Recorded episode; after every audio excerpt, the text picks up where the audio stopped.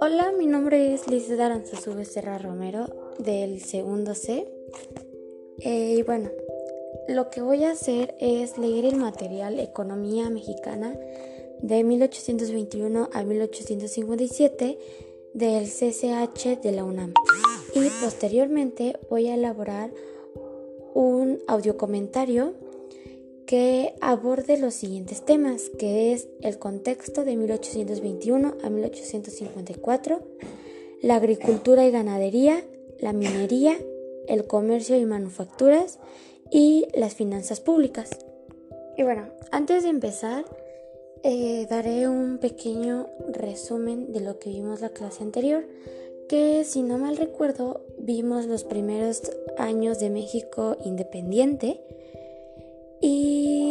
sobre la monarquía y la república. Se dice que inicialmente em, la independencia de México fue algo muy costoso para ese entonces. Mm, primero fue la colonia más rica que existió en España. Sin embargo, eso fue en 1821 pero después ya el país se encontraba en la ruina total eh, sobre la economía. Y pues se reflejó mucho en que abandonaron minas, ya no era la misma producción eh, agrícola ni ganadera, eh, hubo una mm, interrupción dentro del comercio, em, estuvieron en bancarrota, etc. Se cree que por aquella época, la actividad agrícola fue la mejor y la que la mayor parte de la población trabajaba. Em, pues era una explotación productiva de haciendas, ranchos y tierras comunales. Estas se mantuvieron intactas por la ausencia de la producción. Sí, bueno, en otras palabras, se dice que hubo un rezago a dicho nivel que casi por 50 años sin variantes. Y bueno, por lo anterior, se tuvo que reducir mucho los bienes de los habitantes como la población en la que se necesitaba vivir. La actividad minera, eh, pues como que intentó poner algunas técnicas para que otra vez hubiera explotaciones, pero con capitales británicos. Y pues muchos decían que el reto para los que para los siguientes en el cargo, que eran los gobernantes, pues no solo era como que la estabilidad política, ¿no? Sino también que existiera aquel crecimiento económico que se había perdido. Em, también se intentaba recolonizar el territorio, eh, trayendo o que intentando que vinieran los extranjeros a nuestro país con el propósito de que se fomentara un desarrollo de la industria. Y en 1828 se dictó una ley para la naturalización de los extranjeros, pues es que México realmente necesitaba el reconocimiento internacional. Sin embargo, Inglaterra, pues como siempre, se aprovechó para que este no pusiera sus condiciones comerciales, ¿no? Y pues obviamente quedándose al frente de las minas, pues porque él quería ganar mucho territorio como siempre, ¿no? Y bueno, con esto se acaba lo que es el contexto. Y ahora vamos a pasar a la agricultura y la ganadería. Y bueno, la agricultura y la ganadería, como siempre lo han sido, estas siguieron pues siendo las actividades económicas más importantes para el alimenticio de toda la población mexicana. Pero la agricultura en algún momento fue precaria y muy difícil, pues prácticamente toda la agricultura y la ganadería se realizaba en las haciendas, casi igual que pues, la época colonial, ya que esto fue un factor para la concentración de la tierra y pues la innovación tecnológica en el campo.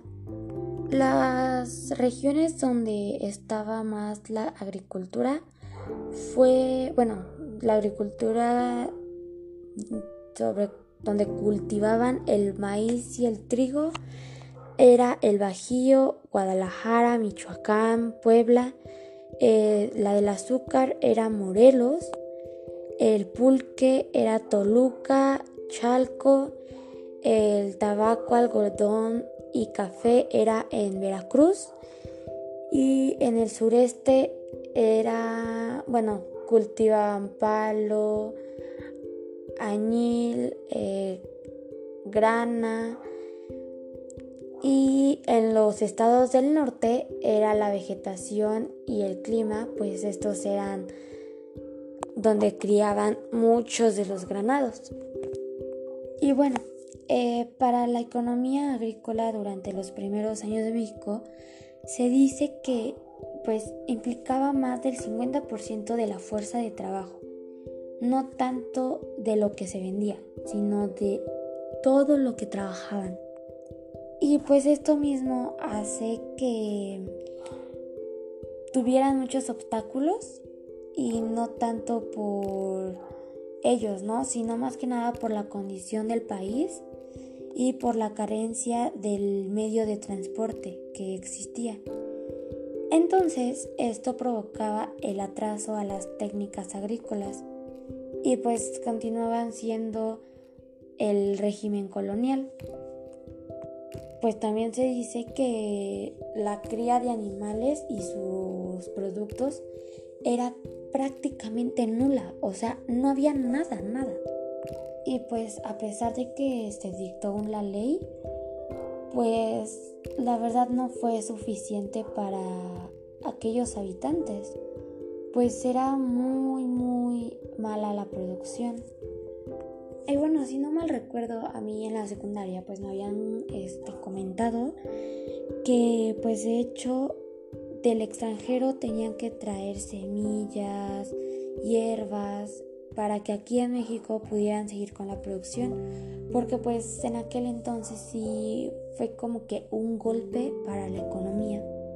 Y bueno, también tuvieron aquella ventaja de que pues crearon fábricas este pues en México en Cocolapan en el estado de Veracruz en Celaya Guanajuato. Y bueno, en 1823 se expidió un decreto con el objetivo de fomentar el desarrollo agrícola en sus terrenos a favor de los militares, de los servicios, de los colonos extranjeros y adjudiciones a favor de los pueblos indios.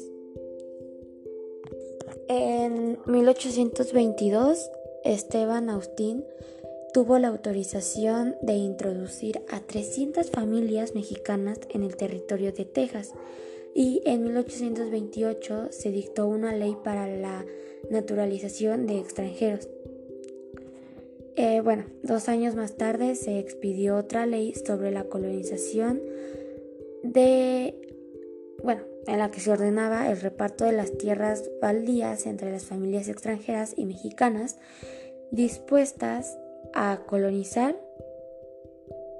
Y bueno, realmente así fue como de la única forma que las familias pudieron sobrevivir a cómo estaban. Realmente la economía en ese entonces se vino muy muy abajo. Y bueno, con eso te termina lo que fue la agricultura y la ganadería. Y ahora pasamos a la minería. Esta actividad también continuó siendo como que la más dinámica de la colonia. Pero pues bueno, esta actividad dependía de sectores externos como la sal, el azogue, la madera, todas aquellas, eh, todos aquellos materiales, ¿no? Y pues también requirieron una fuerza para el trabajo y su tendencia fue baja a mediados del siglo XIX. La minería tuvo explotaciones de oro y plata en la capital británico, pero pues no cumplieron con las expectativas que se esperaban, lo que provocó un derrumbe, económico en otros sectores de la producción. Como lo mencioné, las minas en aquel entonces eran grandes consumidoras de la sal, el azogue, la madera, los animales de carga, los granos, los forrajes, alimentos en general. Además, también requerían de pólvora, hierro, acero, maquinaria, herramientas. Y pues, gracias a esto también hubo la oportunidad para otras actividades. Em, entre 1820 y 1840 su producción fue menor a las que hubo en el periodo de 1810 y 1820. Pero pues después como que otra vez se mantuvieron al orden, ¿no? Una empresa que hizo que esto se pudiera como que hacer de cierta forma grande fue la compañía minera del Real del Monte en el distrito de Pachuca Hidalgo, con un origen de capital inglés. La campaña sobresalió por la administración, la gestión empresarial y los asuntos técnicos que tuvieron con los ciudadanos de Gran Bretaña. Y bueno, la minería, a pesar de todo el mal gobierno que tuvieron para ellas, pues pudieron sobresalir. Algunos factores que realmente dañaron mucho fue la que se inundaban fácilmente por mucho tiempo de abandono que tuvieron estas. También por el la escasa que tenían el monopolio de la casa o banca Rothschild en bueno de Inglaterra y pues incluso gracias a todo esto hubo como una ruptura temporal entre México y Gran Bretaña sobre las relaciones diplomáticas y pues bueno con esto acabo lo que es la minería y entramos a lo que es el comercio y las manufacturas. La política asumió nuestro país inmediatamente después de que la independencia tuvo un carácter proteccionista, pues principalmente fue por la falta de recursos y la firme de propósitos para industrializar el país con el sentido de que en los primeros años de gobierno pues realmente fueran independientes con endeudamientos porque pues realmente pidieron muchos préstamos, ¿no? Eh, pues para 1821 eh, se promovió el primer arancel que se, se denominó, perdón, arancel general interior para gobierno de las aduanas marítimas con el comercio libre del imperio, pues estas se clasificaron en tres grupos, de libre exportación, de importación prohibida y de importación grabada por medio de impuestos. Por ejemplo, pues todo artículo relacionado con la ciencia, la tecnología, eh, los eh, productos semifacturados, las materias primas estaban pues prohibidas, etc. Eh, bueno, en esta época también se consideraba que la medida de la industria y de la agricultura se desarrollaran más, puesto que se superarían los ingresos obtenidos por los aranceles. Pues realmente no se podían confiar al comercio exterior porque pues había cambios en el comercio internacional. Sin embargo, también hubo una reforma para la creación de esas condiciones y para el país, ¿no? Pero pues durante los años de la vida independiente se, vivía bajo el régimen de una economía debilitada basada en la agricultura. Por lo mismo, pues no había ingresos suficientes.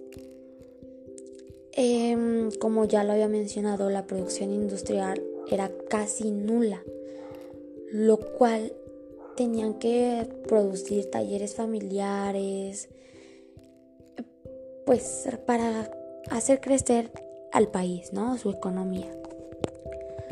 Por otra parte, en el gobierno de 1830, este, encabezado por Anastasio Bustamante, se intentaba que la economía se modernizara tecnológicamente introduciendo métodos de la manufactura en las fábricas. Y pues él realmente vivió una, un papel importante junto con Lucas Alemán eh, un político e historiador que pues fomentó que la minería tuviera la consecuencia a la recuperación de la agricultura y de las artes. Pues en 1830 fue aguerrido, aguerrido defensor para la necesidad de fomentar las manufacturas, pero rechazaba la idea pues porque prohibían muchas cosas. Y su solución finalmente pues se encontró en que hubo un banco avío, que este fomentó la industria nacional de la capital con millones de pesos tomados por parte de los impuestos aduanes sobre los artículos que había, ¿no? Siendo pues este un proyecto original para la industria nacional y pues fue clausurado en 1824 por Antonio López de Santana este pues argumentó la insostenibilidad económica y pues no era ineficiente. Y bueno, finalmente pasamos a lo que fueron las finanzas públicas. Se dice que México nació como vida independiente a pesar de que pues él reconoció las deudas que traía el gobierno virreinal desde el 17 de septiembre de 1810 hasta el 27 de septiembre de 1821. Pero por lo anterior se sumó el hecho de que los ingresos no eran suficientes para los gastos de la administración pública, ¿no? Es decir, que esto hubo un escasez de capital principalmente en el capital líquido y pues de inmediato se recorrió los préstamos con Gran Bretaña en el gobierno pues también tuvo préstamos con Londres, ¿no?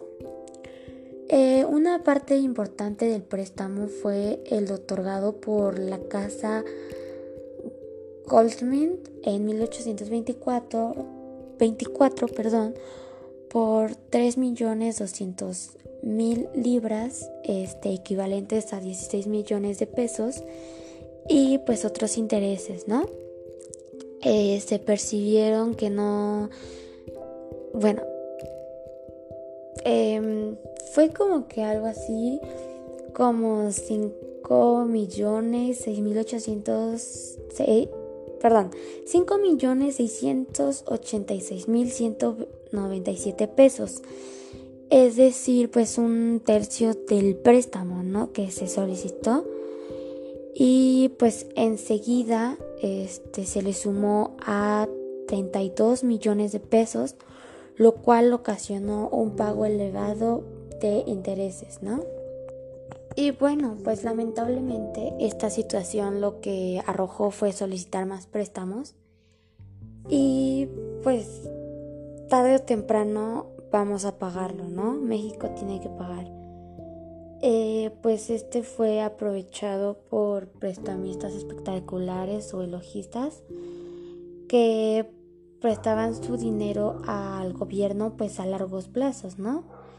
Eh, con el beneficio de la economía y la y pues políticamente generando un círculo vicioso pues cada vez este se veía más limitado, ¿no? Por los enormes, enormes obligaciones que había del gobierno hacia el pago por el concepto de la deuda.